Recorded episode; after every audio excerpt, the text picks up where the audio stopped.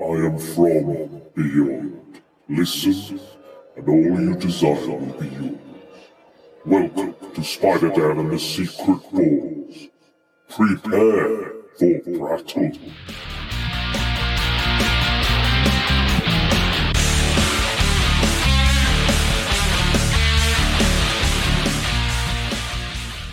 Secret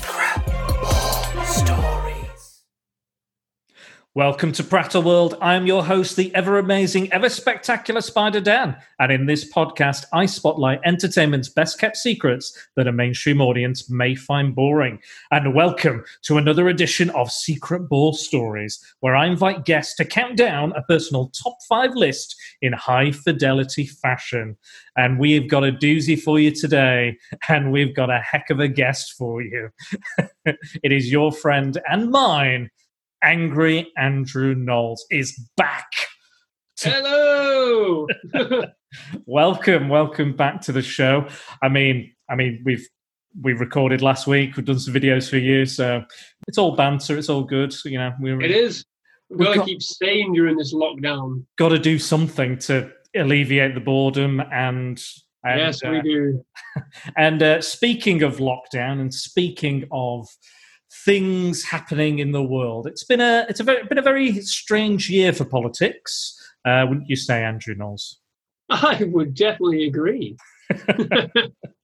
There's been some some some good news and some bad news, both sides of the pond. I would say in the in the, in the Western world, anyway. In regards What's the to, good news? I, I mean, yeah, fair point. Actually, it's all it's all pretty bad when you come down to it with politics, and that is why me and Andy Knowles have teamed up once again to bring you our top five list of worst fictional politicians. Yes. Uh, so we have, Strong emphasis on the fictional. We're not talking about real politics. yeah, so we're not gonna, you know, I, I, I don't like to be. This is probably the most political I'm ever probably going to get on the show um, because I like to view politics through the lens of entertainment, through the lens of, of you know, of fiction, and I think this is is one of those. And I think there's going to be some, maybe some political diatribe going on. Who knows? But we're just going to talk about bad politicians. You may not share our political views. Mine and Andy's political views are fairly similar, I think. Um, and, you know, and that's fine. But you will notice that a lot of these characters do tend to lean slightly to the right, if not all the way to the extreme right. Yeah, it's an unavoidable trend in sort of like movie, uh, especially evil politicians. Hmm. They they always seem to edge towards that that right side, don't they? I, I don't. Yeah, I mean, without looking at any particular stereotypes or anything, I, I guess it's just the way that it is. I think, I think mostly, um. Yeah, history. His, I mean, history is a good example of of other. I mean, on the other on the other side of that argument, you know, you had like uh, Hitler was from a, a socialist group, uh, and you know, came kind of was fairly left leaning, but kind of came all the way round to the other side. Went so far left, he went far right, sort of thing. Who knows? But um, but So far left, he went right. so far right, he went left. Who knows? It's all confusing. It's politics, political science gone mad. but this is this is why we're looking at fictional Fictional, movie, yes. comic book, Yeah. and TV politics. TV, books, you name it. We're going to look at fictional politicians because we're not we're not the we're not the most politically versed. I don't think you know we have our No. opinions, but I don't think we are the people to talk politics. I don't think that's our expertise.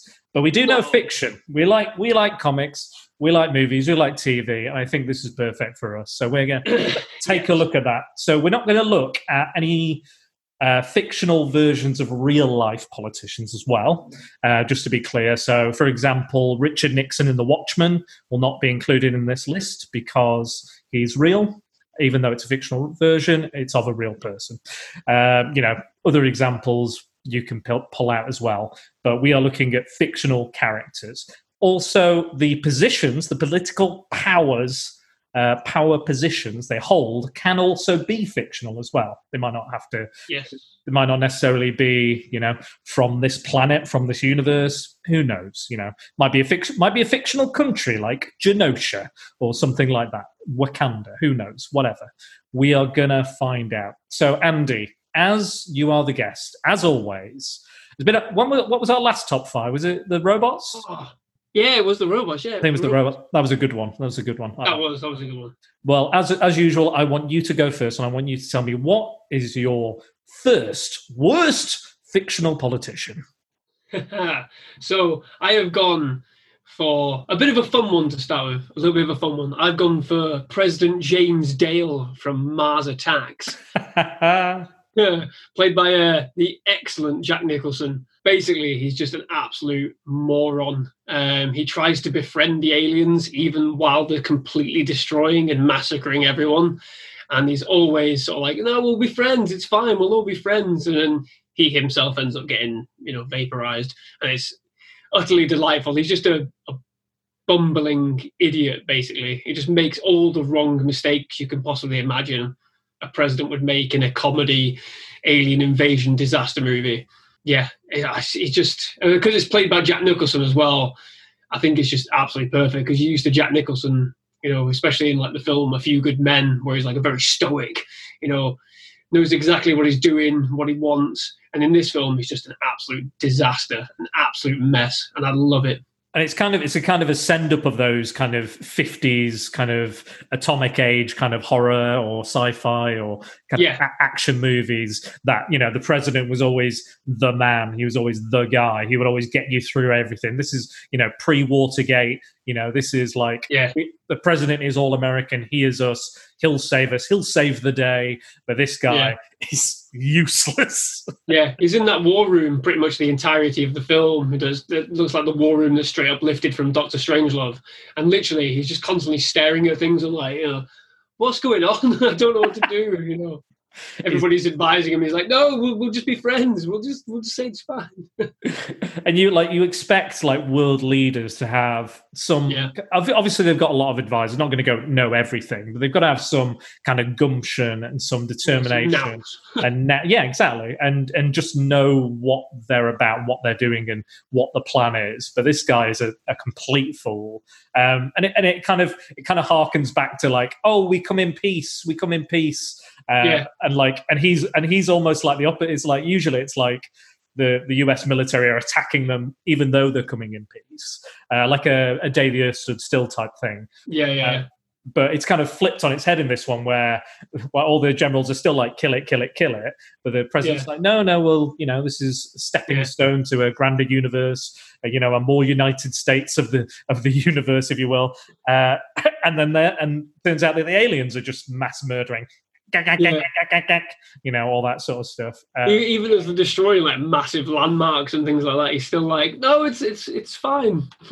Let's just Don't worry about it. Don't worry about it. He also plays that other character, doesn't he, Nicholson? He plays the kind of cowboy, like Las Vegas guy. I can't remember. Yeah, Yeah, the kind of long haired guy who's kind of a, a shookster or a shyster. Yeah. of one of those dirty dealers. It's, just it's a it's a brilliant bit of casting by um, like Tim Burton and his team. You know, getting Jack Nicholson. Obviously, Jack Nicholson worked with Tim Burton previously on on Batman, but it's, it's a brilliant bit of casting, and you can see like the playful nature in it. I think that's why I I rate it so highly because uh, you can see the playful nature in it. And Oh, yeah. like you know. It's a it's it's a finger pointing at like other bumbling presidents, you know, like even like Clinton and things like that at the time. The Simpsons does it perfectly with with Clinton, you know, with alien invasions and things like that. You know, it's just the, the little bumbling nuances of like, oh, you can imagine Clinton doing this as well. You Mm. can imagine other presidents doing this, you know, in the past. Yeah, you've, seen, you've definitely seen it before. I, what I like about it is it's not very Tim Burton as a film. No, it's not. It's it's such a straight character as well. It's just he's just a fool. Yeah, it's it's not got any of the kind of gothic feel or vibe that Tim Burton has. It's it's still fuck, it's still fucking weird. Like it's a weird movie, but that's Oh yeah, that's Tim Burton's kind of wheelhouse anyway. Um, I love the desi- design of the aliens. I like all the yeah. They're very fifties, aren't they? The, the Oh, film yeah. is very fifties, but a lot of like the human characters, especially Nicholson, they are very much like present day. Hmm. That juxtaposition between them, I think, is what sells the film. Yeah, and I think it's I think it's it's a lot of fun. It's very it's very tongue in cheek, and and I think I think um, was this after Independence Day or before Independence Day? Oh, that is a good question. Shall I have a quick sneaky look? Go on, you have a, you have a cheeky you have a cheeky delve on the web. So it was out. It was out 13th of December '96, Mars Attack. So Independence Day. Well, '96 as well, Oh, but it was August. So Independence Day came first, right. but obviously they were being filmed around about the same time. So Yeah, yeah. Yeah. But I, I, ima- I imagine this didn't necessarily do as well as as Independence Day. Probably, I think. no, Independence Day was massive, wasn't it? Yeah, it's a bit. I think this one is a bit of a cult hit. I think even within t- even with Tim Burton fans, I think this is a bit of one of the more culty of of his uh, of his kind of catalog. Um, Yeah. Like I, I've got a very love hate relationship with Tim Burton. and A lot of his movies. Yeah. I Um, will actually, I will actually go out on a limb and blame this film for the reason why Tim Burton became so narrow with his later films. yeah. Obviously, this film didn't really take off probably as they imagined it would, so he retreated back into like that gothic Yeah. sort of, ugh, Safe. yeah, repetitive thing. I mean, you had, you had you had Sleepy Hollow, which came out a little bit later, which is Yeah, that was all right. Love Sleepy Hollow, but again, that, that's kind of a shift in a way. It's not really a standard Tim Burton affair. He's he's very he's very hit and miss for me. Like he's, he'll hit hard and then he'll miss miss miss hit miss miss miss hit miss miss miss for me. So it's it's very like I love Batman Returns. I love Batman. Great. Yeah, Um, so do I. you know all the other stuff but yeah he's not he's not one of my favorites um you know and i would like him not to put helena bonham carter and johnny depp in everything as well i would like i would like him to work with other people Yeah. um, got, got to a point where you're just like, ugh, ugh, they're both great, but come on. Yeah. there's only there's only so many english accents i can hear out of johnny depp without going okay all right thank you again oh god yeah We know you love us, Johnny. Just nothing nothing, nothing against you, Johnny, but they just, you know, they just it works there. Take it, you know what I mean. But fair enough. Um, yeah, no, I think that was a really good choice. I, I like seeing. I've got, I've got one coming up. My number one is quite similar, um, but I won't reveal Yeah. it just yet. Um, but yeah, Because that would end the podcast. right. That's it, guys. Bye. No, nobody, no, we don't want any more out of you, Andy. You don't want any more out of me. Just a top two. top two. That's all we get. right. So, so I'm gonna, I'm gonna go with quite. A, you had quite a light one, so I'm gonna bring it back. Quite. This is gonna get quite dark and serious now. Okay. Dark and serious already. Like Yeah, re- really dark and serious. So, so I wanted to in my five. I've tried to pick different political positions as well. Like all of them, all of my five have a different political position in the Oh, kind of okay. In the power scheme. So I've tried to try to do that just to differentiate it a little bit. So, Yeah. so let's start with the big one. Let's start with the President of the United States. So I'm going to go with Alan Richmond from Clint Eastwood's Absolute Power. So this is a yeah, quite, it's a it's a deep dive. It's a deep dive. So this is a, a It's it's a it's a political thriller. Now, uh, let's be honest. You know, bad politicians and sex scandals go together like flies on shit. Um, Well, yeah. pretty much, you can't you kind of can't kind of move for them. Um, so in this film, director Clint Eastwood takes that to the absolute limit. So it's not just a sex scandal. Um, so Clint Eastwood is playing a jewel thief called Luther. Um, and he breaks into a house and and basically uh, hides behind this secret compartment, which is, has a two way mirror. Um, so he's hiding away, and the woman comes home, and she uh, comes home with a man, starts having sex, gets a little rough, playfully rough, you know, if that's your thing. Um, then it gets a little bit rougher, then a little bit rougher, and then she goes, "Right, no, I don't like this." He carries on going. A fight ensues. They're break, they're punching each other, they're knocking each other down. Poten- potentially, she's about to be raped. She goes to stab stab the guy. Um, then two secret agents, uh, secret service agents, come in and shoot her dead. The man in question is Gene Hackman's Alan Richmond, the president of the United States. Wow. Okay, I have not seen this film. it, I won't spoil it. I won't spoil it. But this is the this is the opening, like half an hour. This this Yeah. So Clint Eastwood escapes. They know he was, he's escaped. They're trying to cover this up. They're trying to cover the whole thing. Yeah. The Secret Service. Um, they've made a mistake. They wanted to call the police, but the woman who's in charge is like, "No, we're going to cover this up, stabbing and everything. We're going to cover it all up." Um, because the woman involved was his um, was Gene Hackman's character's Alan Richmond's kind of um, mentor, so helped him get to the presidency. So Yeah. he's slept with his wife, tried to sleep with his wife, and then you know it started off consensual, then became very not consensual uh, throughout, and then um, yeah, so they cover this up. Um, Luther manages to get away with a knife, so he has all the DNA evidence and fingerprints all over it. Um, and he starts basically trying to get away, he's trying to escape. Um, Hackman is this horrific kind of sexually aggressive, toxic male, and he is so fucking intimidating in this film.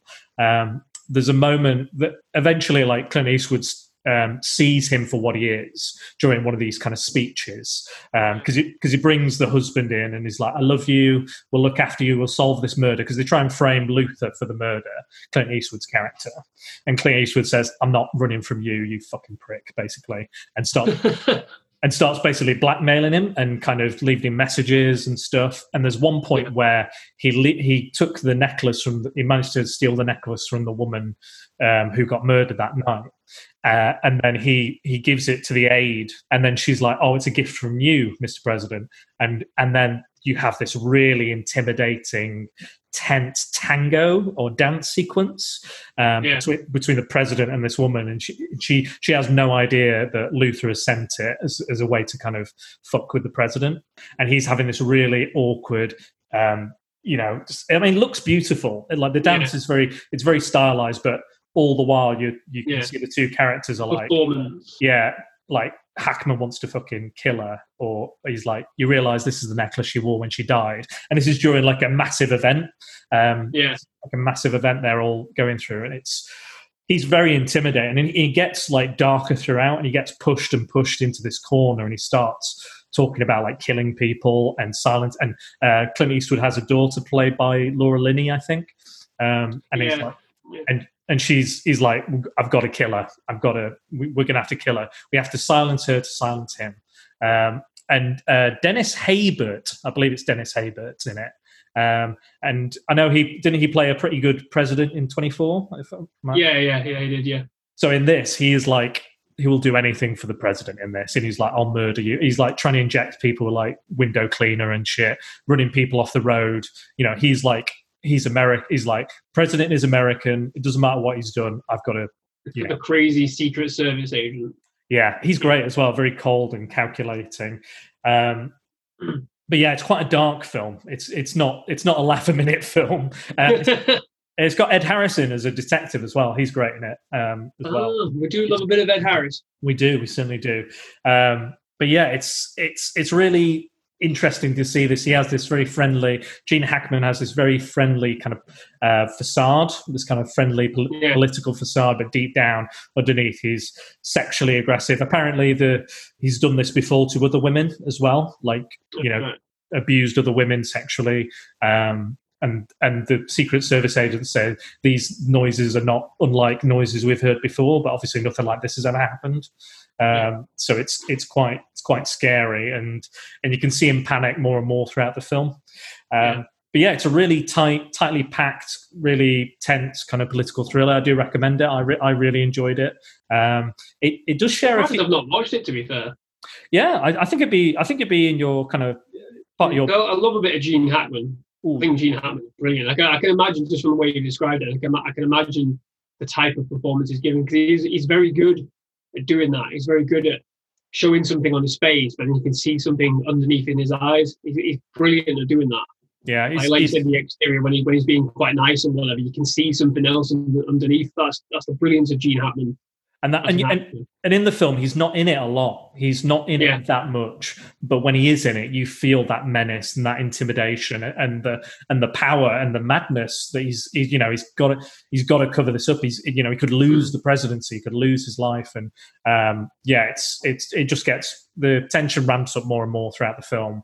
Yeah. um but it's it starts off you know, and kind of continues throughout. But um, again, it's it's Clint Eastwood. He knows what he's doing behind the camera as well as in front of the camera. Yeah, um, definitely. I kind of also see this as kind of my secret President Lex movie.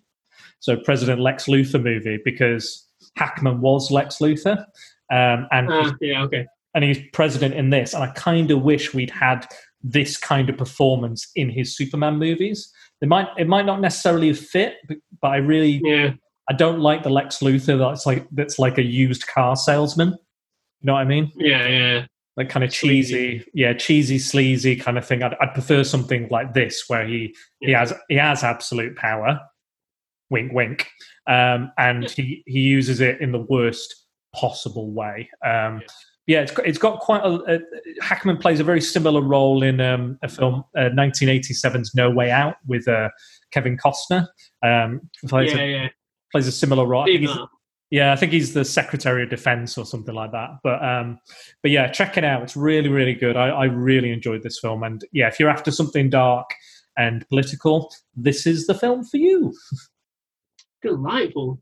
Yeah, so that's that's, Absolutely delightful. that's my number five. Um, moving on to your number four, Andy. Ah, my number four. This you, you'll enjoy this one. Yeah, It is Senator Kelly. So it's always he's always stuck with me as a character, Senator Kelly, because he's in. He's obviously he's in the very first X Men film. He's briefly in X Men Two as well. Mystique's, you know, transformed herself into him to blend in. But what Senator Kelly does in the film is, you know, immediately set the tone for the franchise about mutants and them being ostracized from society and being feared. And it's very much a hardened political message in a very, very comic book film. But it's it's I just I just love the way you know that there's there's no there's no holds barred with the character. He's only in it for a short while before he you know before he's tested on and transformed by Magneto and becomes a mutant. And he has that little bit of redemption, doesn't he? When he does you know you know melt away into water, where he's no longer afraid of mutants and he's you know he's a bit upset about the way he's tried to you know get laws passed on them and everything. But I just I, I think for the brief time that he's in there, he, he that character sets the tone for the entirety of the franchise. You know, even going as far as into Logan and things like that. Without without the presence of Senator Kelly's character and you know the initial thoughts that he has, you wouldn't get any of the you know understanding from an audience about you know the fears, the political fears, and how that can be you know manipulated to achieve a goal. Yeah, I, I totally agree. He's a very important character in the film. Like I, I, I, I, in the comics as well. Like in Days of Futures Past, in the comic, they are going back in time to stop Senator Kelly's assassination um, because he basically becomes a kind of a martyr for the anti-mutant cause, and that you know makes the Sentinels be made, and then they take over because they consider humans all humans are mutants, mutants are human. Yeah. So that's why they take over and start policing everything and concentration camps and everything. Um, and again, in the comic, he does have a kind of redemptive arc over time. He does change, even though there's, you know, he has various setbacks. Like I think his wife is killed by mutants and various other things, and then he, Yeah. Then he himself is assassinated. I think by Mystique. I want to say. Um, I think it's like Dream's End. I think the storyline was, but yeah, he's always he's always been. I mean, you you will always have these characters the in the X Men universe, which are basically just bigots, bigots and racists. Uh, yeah, and that's what he is. He's, he's just a he's just a complete and utter racist, isn't he? yeah, and uh, Yeah, he doesn't he doesn't even think about like the alternatives or any alternative solutions, you know, any peaceful solutions. It is very much a case of well, then we'll just we'll just try and get rid of them and put them in camps and all this, which does transfer into sort of like you know the the, the character in, in the, the second film. I can't remember the bad guy's name. What's his name again? um, oh, uh, William Stryker. Yeah. You, Yeah. you get like the next evolutionary step in William Stryker. So you've got somebody who wants to initiate the change, and you've got somebody who's going to act on it. Yeah. So In the Yeah. comic, in the comics, William Stryker's a lot more uh, like a religious zealot. Um, there's quite Yeah. there's a famous panel of him pointing at Nightcrawler and saying, "You call that human?" You know that sort of thing. Um, so he's a very he's in a very similar mold. I think that's probably was a was a good way to go with the sequel. Um, yeah, but yeah, no, I, th- I think that's an excellent choice. I think you're right. It does. It, it's familiar enough to a a kind of non comic book reading audience that you can see Yeah. that that allegory and that kind of metaphor there. Um, but again, that's what's great about the X Men is you can use that allegory for anything. You can use, you know, um, communists could be the allegory for X Men. You know, yeah, um, being being racist towards people of color, you know, um, homophobic you know it works it works on so many levels and still does you can always identify like me as a, a young geek you know young you know bullied geek you know i identify i was the outsider i you know and and senator kelly is is like you know we need rid of you people we need rid of It's it's cemented by the opening sort of sequence, isn't it? Like with the concentration camp and everything that Erik Lehnsherr goes through, uh, Magneto, that is, for the uninitiated. Um, but yeah, so that whole idea, like, and you hear it all the way through the film as well. Even after Senator Kelly's, you know, gone, you hear so like, what are you going to do when they come for you in in, in the night, Charles? What are you going to, do when they come for your children? You know, Senator Kelly is sort of like sort of like the early rumblings of what you what you'd think, what you assumed maybe Germany went through, you know, prior to the rise of the you know the Nazi regime and things like that. It's that it's that early rumblings, those early sort of like, you know, well, we need to do something about them. We can't have them doing this. We can't have mutants, you know, running schools and being uh, head headmasters and all of this. We can't have it. It's not. It's not right. You know that that for me, that's why he's sort of like a he, he is such a pivotal character for me when I look at sort of like political characters. He's Oh, yeah. he's just a senator. He's not even a president at this point. He's just got he's just got very particular views that obviously other people are starting to go along with. Hence why he gets into his senatorial position. But it's that it's that for me that cements the character as something that I immediately think of. I mean, I thought of it before even a couple of my other you know top picks immediately when you said we're going to do one on uh, politicians, it just popped in there. Senator Kelly, X Men immediately. And I remember it from the first time I watched the film. Um, I wasn't really that clued up on the X Men. I'd watched the animated series, but you know that was when I was a, a bit younger. But watching the very first X Men film for the first time, I was like, wow, this such a great character, and his change, his change in sort of ideologies and yeah like what you can he wants to do is is is really dramatic and really poignant as well.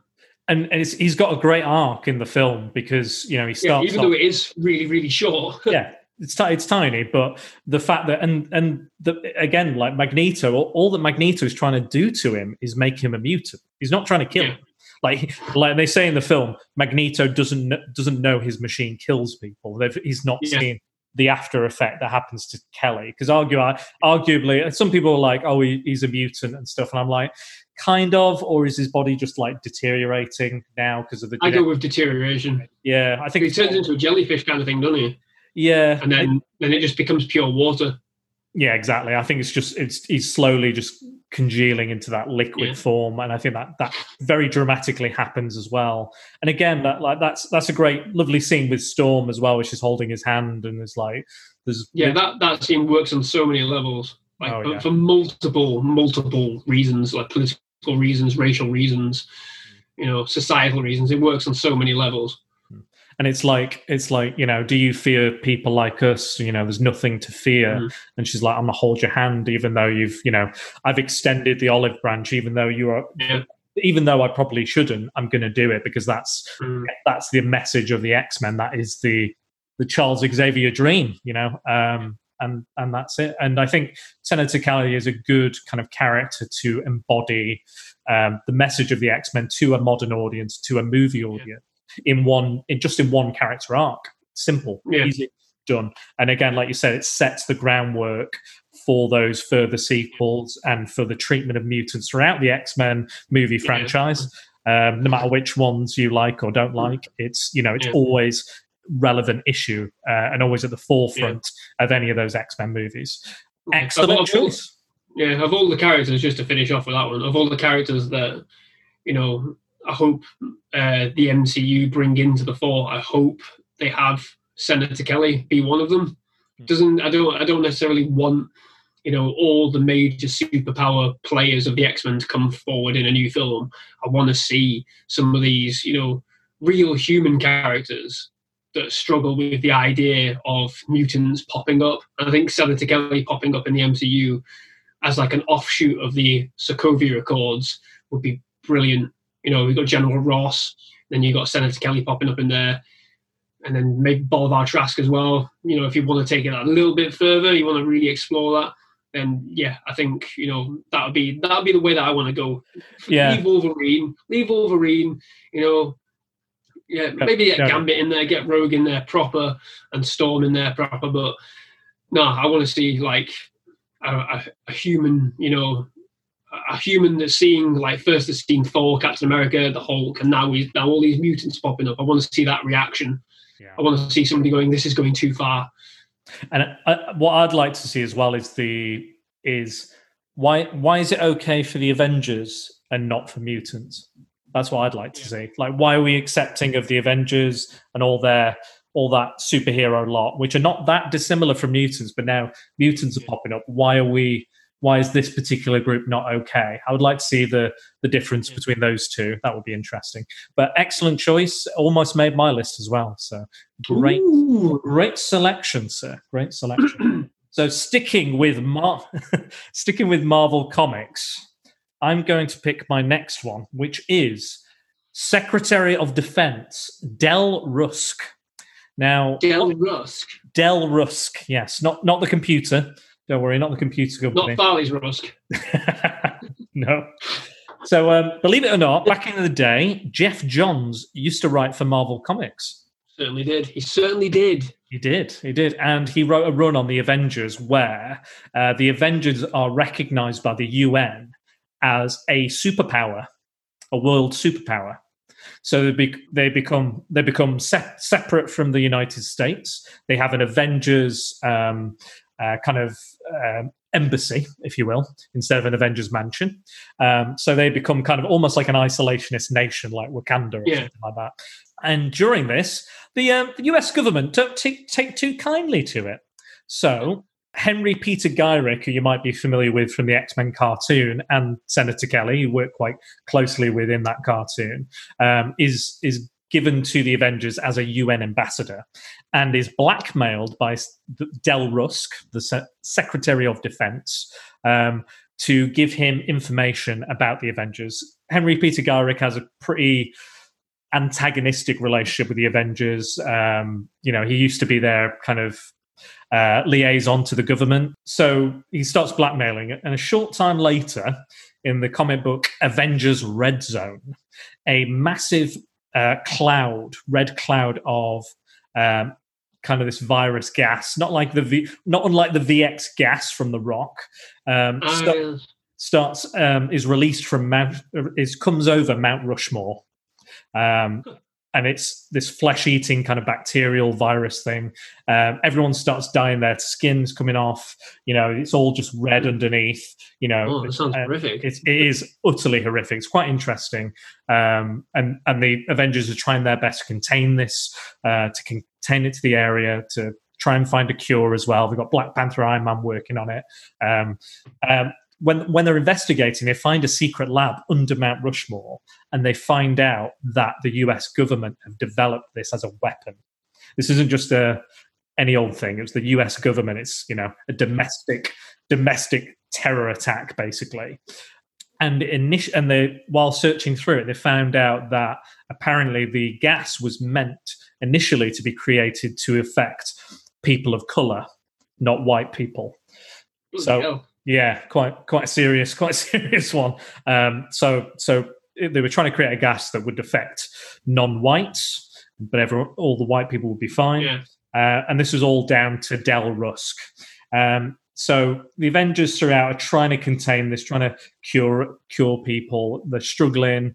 Um, they're doing more investigations, but then Henry Henry Peter Gyrich gets kidnapped by Dell Rusk and is being tortured because um, Henry Peter Gyrich has not been given has not been giving Dell Rusk any information. He's given him all false passwords and all this sort of stuff. It's all bullshit. So so Dell Rusk starts basically just interrogating him. Uh, Falcon flies in because he's been monitoring. He's known about this with Henry Peter Gyrich the whole time, so he's been monitoring him, watching him, um, trying to betray the Avengers. So they've kind of been working together.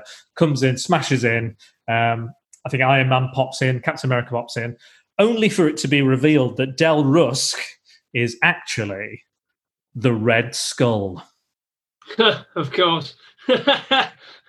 So uh, it, it should have been it should have been a bit of a giveaway with the uh, with the racist gas that he makes, um, and yeah.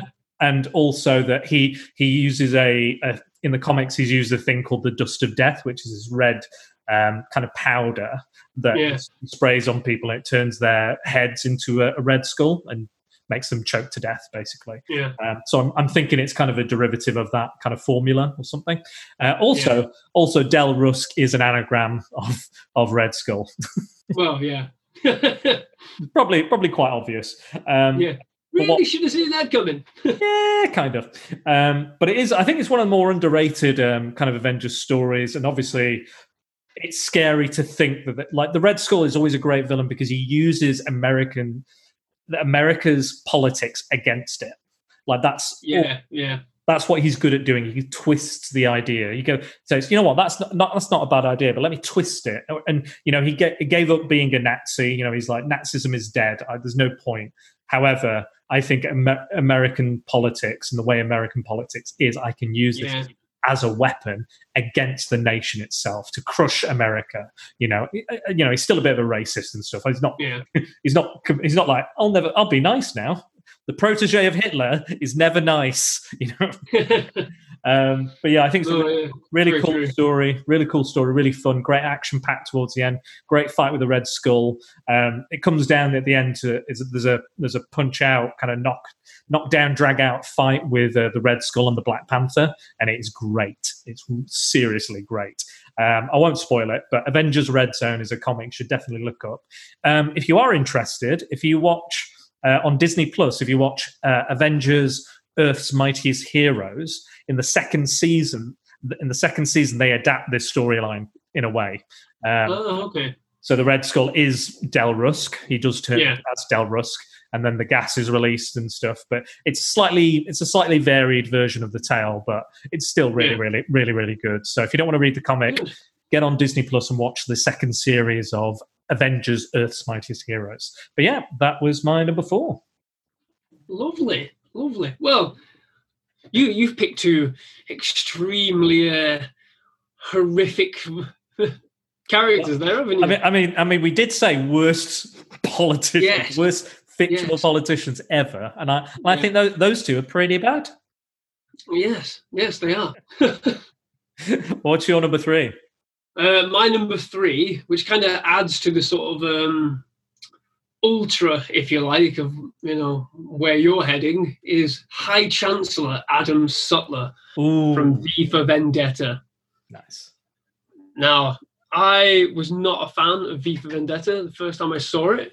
Um, it took me to actually read the graphic novel and then re-watch it a couple of times before I actually became, you know, quite appreciative of um, of both, you know, the book and the and the film as well. But um, obviously, it's no shock which side of the um, you know which side of the political spectrum High Chancellor Adam Sutler sits on, just by the High Chancellor um, moniker, if you like. It's very much ultra white, uh, ultra right wing. I can't say that very quickly. Um, it's and it's practically the embodiment of sort of like the idea of Hitler in the United Kingdom, if you like. It's very much all that. You see the, the podiums, the grandiosity of you know his political party and you know the militaristic development of the united kingdom and the oppression on its people and also uh, what do you call it so like the oppression through media um, propaganda and all that you know you see all that and it's very very very similar to you know what you saw in nazi germany and all that um, played by john hurt in the film to brilliant uh, to a brilliant degree. Um, it's just a just a horrible character, an absolute horrible character, uh, and he gets his comeuppance in a delightful way. But without this character, you don't get sort of like the the ideology of V and what he stands for. And yes, I love it. I Yeah, I love it now. I do. I do. I do love the source material. I love the film. Um, like I said, it did take me quite a while to get into it, but Yeah. you know, this character is the literal embodiment of everything that you hope never comes to pass in whatever nation you live in, um, because it's just awful, and he's an awful person as well. yeah. It's um, it's it's scary because I I, I remember when I watched it the first time, I was I, I enjoyed it because I'd, I'd read the book before it came out, and I Yeah. wasn't.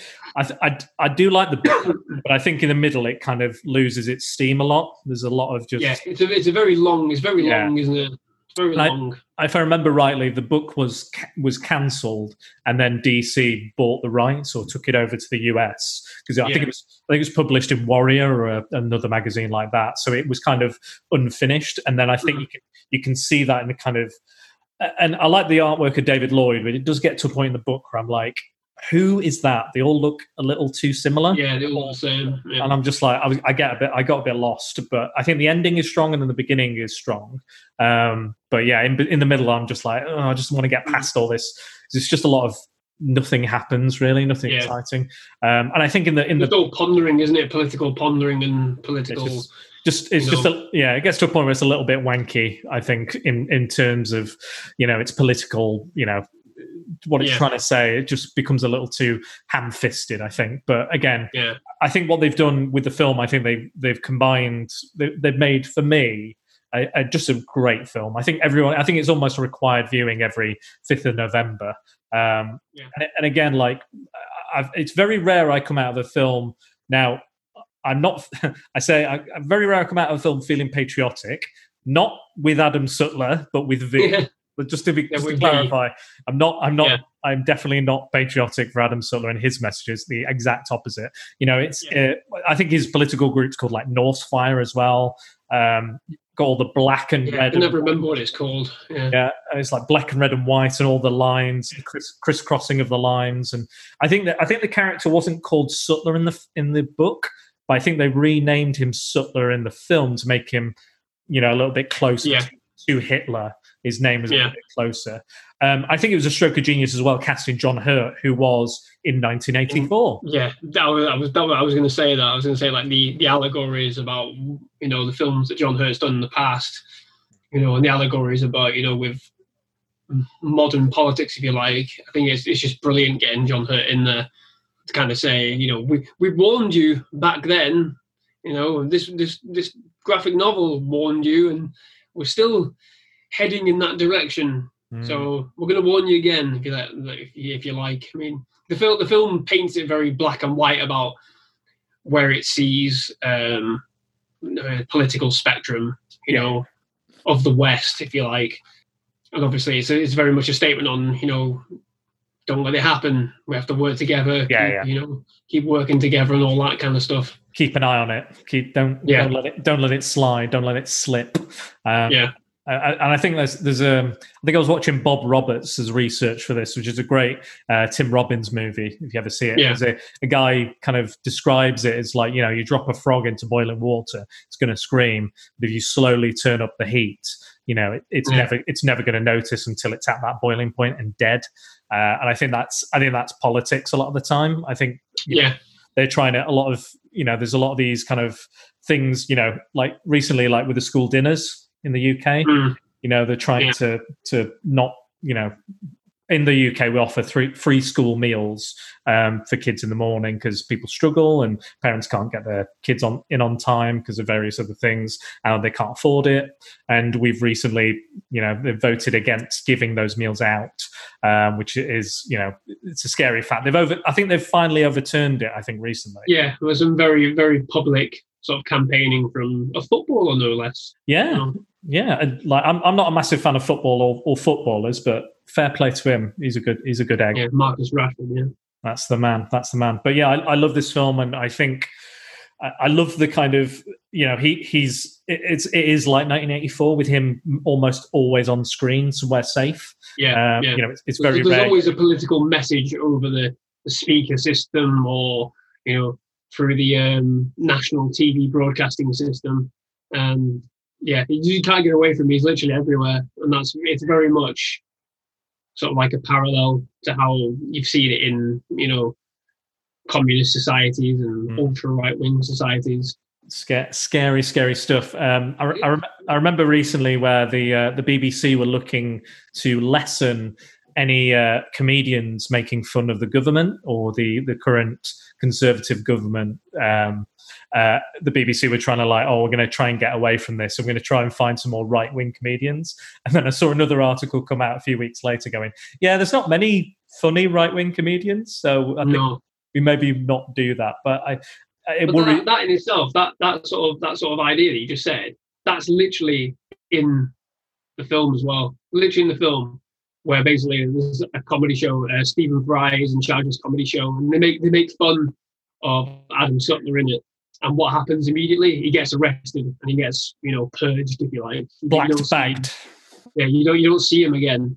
You know, apart from at the end when obviously it's he, he- he's probably long dead by that point, but you don't see him again. So the idea of saying, "Oh, we can't do," you know, don't make fun of the government. That is something that is literally ingrained in the film and ingrained in the graphic novel as well. The graphic novel was when was it released? The eighties.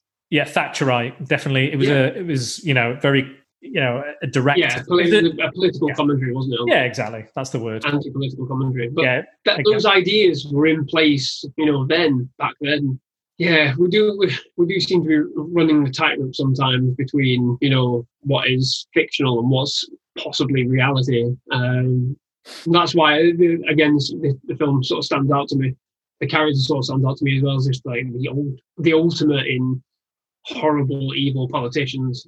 You don't see you don't see him actively do anything horrible, but it's the knowledge of what he's done in the past hmm. how he's led the country to the point that it is, and how he's manipulated the minds of the country. And in the film and in the in the graphic novel, you see people's opinions shift and change and morph as V sort of like you know gets more into them and says you know try reopens their minds Yeah. to the horrors that have been you know orchestrated by You see- you see, like, government.